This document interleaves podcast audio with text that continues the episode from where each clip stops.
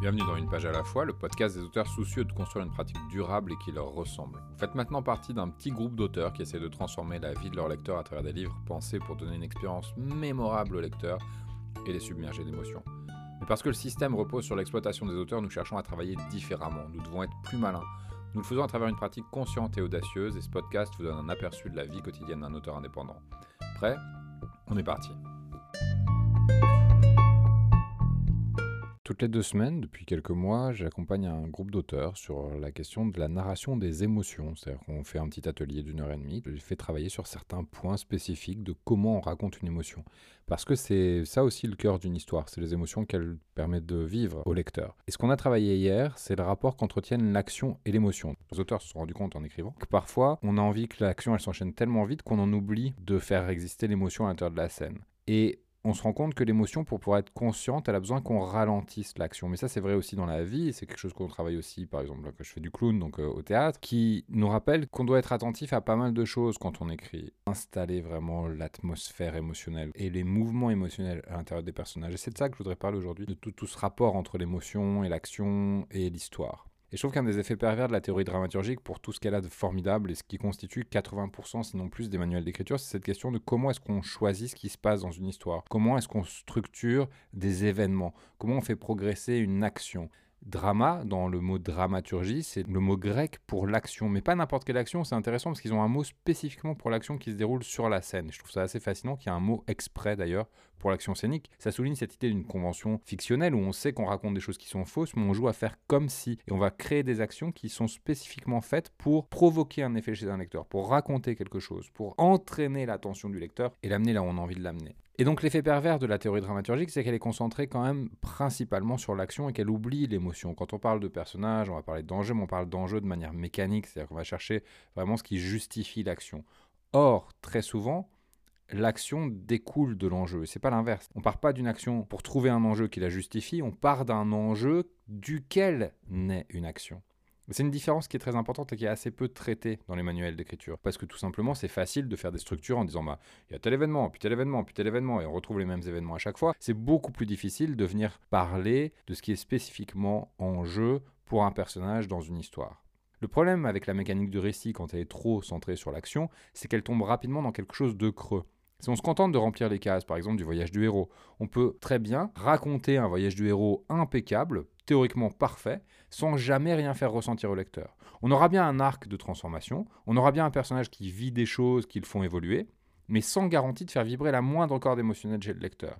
Or, c'est quand même ce qu'on vient chercher dans une histoire, c'est à vibrer avec les personnages. Et c'est pour ça que j'aime autant le livre que Viki King a sorti dans les années 80 sous le titre, que je trouve atroce, de « Comment écrire un film en 21 jours ». Je trouve un titre qui n'est pas du tout à la hauteur de ce que contient ce livre. J'aime vraiment ce livre parce qu'elle part du personnage. Elle ramène toutes les étapes de la dramaturgie à la trajectoire interne du personnage. On a bien les étapes de transformation. Mais c'est d'abord parce que le personnage vit quelque chose qu'on arrive à ces étapes-là. Cette différence, elle est fondamentale. Et Viki King, elle a ce petit schéma où elle dit « Souvent, on pense à la structure comme quelque chose qui arrive au personnage. » Or, le personnage est la structure. Ça, c'est une phrase qui est très importante et qu'il faut retenir quand on travaille sur justement la justesse émotionnelle de nos histoires. Ce qu'on a vu hier en atelier, c'est que l'action exerce sa propre fascination, ce que je disais en introduction, c'est-à-dire que quand la scène démarre, elle nous échappe parce qu'on est comme entraîné par les actions. Il se passe des trucs, il se passe des trucs, il se passe des trucs, une action en entraîne une autre, les corps se déplacent, le personnage parle, il se laisse glisser au sol de désespoir, et puis finalement on en perd le mouvement émotionnel. Parce qu'on a cette impression, c'est même pas forcément une impression, on est dans cet entraînement où le mouvement provoque du mouvement, au bout d'un moment ce mouvement devient sa propre finalité. Et si nous, auteurs, on ne prend pas le temps de ralentir et de se dire « Ok, mais qu'est-ce qui est en train de se passer pour le personnage ? Qu'est-ce qu'il est en train de ressentir ? Quel est l'état que ça génère en lui, ce qui est en train de se produire ?» On ne peut pas charger nos scènes et les étapes de nos scènes émotionnellement aussi bien que si on prend le temps de ralentir. Ce qu'il faut prendre en compte, c'est que les émotions bougent tout le temps. C'est des réactions instinctives à ce qui nous arrive. Elles nous saisissent malgré nous. Le changement le plus infime dans nos circonstances fait bouger nos émotions. Si le téléphone sonne et que vous voyez le numéro de votre meilleur ami s'afficher, peu importe ce que vous faisiez, il y a une forme de petit pic de joie qui va venir. Si c'est le numéro de votre médecin, probablement que vous allez vous inquiéter. A l'inverse, si votre téléphone ne sonne pas pendant une assez longue période, si vous êtes chez vous tout seul et que pendant toute la journée, vous attendez qu'on vous appelle et que finalement personne n'appelle, ça va faire monter aussi une forme d'isolement, de sentiment d'abandon, de solitude, de tristesse. S'il pleuvait et que le soleil perce entre les nuages, tout d'un coup il y a un truc qui s'élève en nous. L'émotion c'est comme un courant qui fluctue sans cesse et qu'on remarque généralement que lorsqu'il est assez fort. On peut imaginer l'émotion comme un vrombissement, comme le ronronnement d'un frigo, c'est toujours là, à l'arrière-plan, ténu, tellement habituel qu'on n'y prête plus attention. Et l'émotion c'est pareil, c'est-à-dire qu'il y a cette espèce de vrombissement en nous qui bouge, ça bouge tout le temps. Et on n'y fait plus vraiment attention, sauf quand ça atteint des pics. Et nous, notre travail dans l'écriture, ça consiste à justement réapprendre à faire attention au plus subtil mouvement de ce ronronnement. À faire attention à comment une émotion, elle n'est pas forcément explosive. Parfois, elle est discrète, mais elle est là quand même. Et prendre le temps de s'installer, prendre le temps de poser le personnage à l'intérieur de son émotion, sans la décrire, sans la nommer nécessairement, ça donne aussi de la dimension, de la densité à nos situations. Ça permet à nos événements de ne pas simplement être des rebondissements artificiels ou arbitraires, mais d'être des choses qui sont directement reliées à nos personnages. Une fois qu'on a pris l'habitude de repérer ces petits mouvements dans les émotions, de remarquer quand elles sont présentes, de remarquer comment elles sont affectées par les événements, il s'agit ensuite d'apprendre pour nous à moins nous agiter dans nos histoires, à laisser plus de temps aux personnages pour ressentir les choses, et à laisser plus de temps au lecteur pour les ressentir avec les personnages. Il faut bien vous dire que ce que vit le personnage, le lecteur il a toujours un train de retard par rapport à ça. Et donc si le personnage il passe d'un événement à l'autre, d'une émotion à une autre très rapidement, le lecteur il va avoir du mal à suivre. Donc il faut prendre le temps de ralentir aussi pour laisser de l'espace à l'attention du lecteur. Par souci de rester intéressant, par souci de donner du rythme à nos histoires, on a tendance à vouloir faire avancer l'intrigue. On a tendance à chercher quelque chose à raconter. Et à cause de ça, on va avoir parfois tendance à précipiter les scènes. Si notre personnage apprend une nouvelle qui le rend triste, on va dire « Ok, le personnage est triste et boum, c'est bon, je l'ai dit, maintenant je peux passer à autre chose. » Mais si je me contente de dire ça, le personnage reçut tristement la nouvelle, puis il continua sa vie. Mon lecteur, il n'a pas le temps de s'installer dans la tristesse. Donc s'il y a une nouvelle triste, on va en faire l'objet d'une scène, la réception de cette nouvelle, ce que ça génère chez le personnage, comment la tristesse, elle mute vers autre chose, vers une autre émotion, vers une décision, vers une action qui va être directement reliée à ce qu'a vécu le personnage, qui peut être une action ténue, qui peut être simplement « j'ai besoin de me réconforter, donc je vais m'installer près du feu », ou au contraire, ça peut être « j'ai besoin de réagir, donc je vais partir, exploser, hors de chez moi ». C'est précisément pour s'installer dans les émotions que le lecteur vient dans une histoire, qui vient vers le livre. Il vient dans un livre parce qu'il veut voir chez les personnages ce que lui-même ressent dans sa vie, mais ne prend pas forcément le temps de vivre. On lit pour ralentir. On lit pour réveiller en soi les sensations qu'on néglige dans notre quotidien. Quand vous lisez un roman d'aventure, c'est pour ressentir l'exaltation de l'épopée, le courage des personnages, la peur face au danger, le désespoir quand on pense qu'on ne va jamais réussir à finir cette aventure.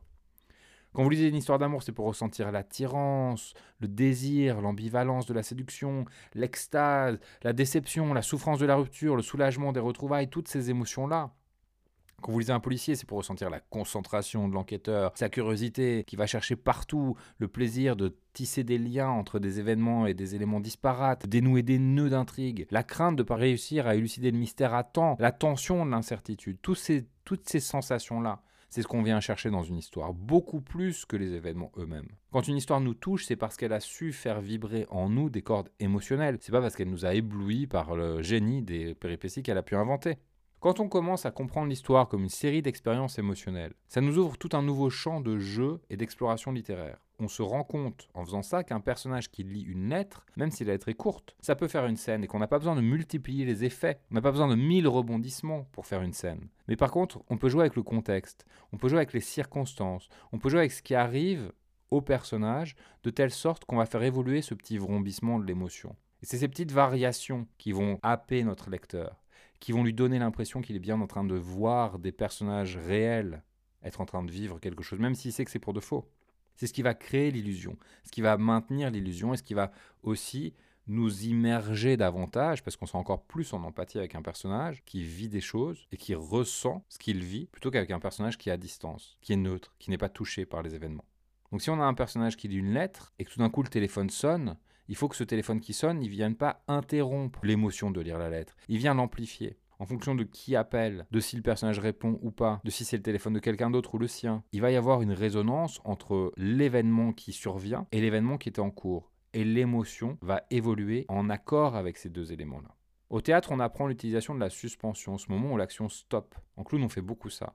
On fait des trucs, on improvise, on improvise, on improvise, et le moment où on sent qu'il y a quelque chose, qu'il y a un moment à partager, on s'arrête, on regarde le public, et on repart. On suspend l'action pour permettre au spectateur de vivre à fond l'émotion, le moment qui est en train de se produire, pour qu'il puisse s'imprégner du tableau. Parce que c'est dans ces moments-là que le spectacle prend son sens. Et c'est ça qu'on apprend en travaillant l'émotion en écriture. C'est à faire des suspensions. On apprend à ralentir.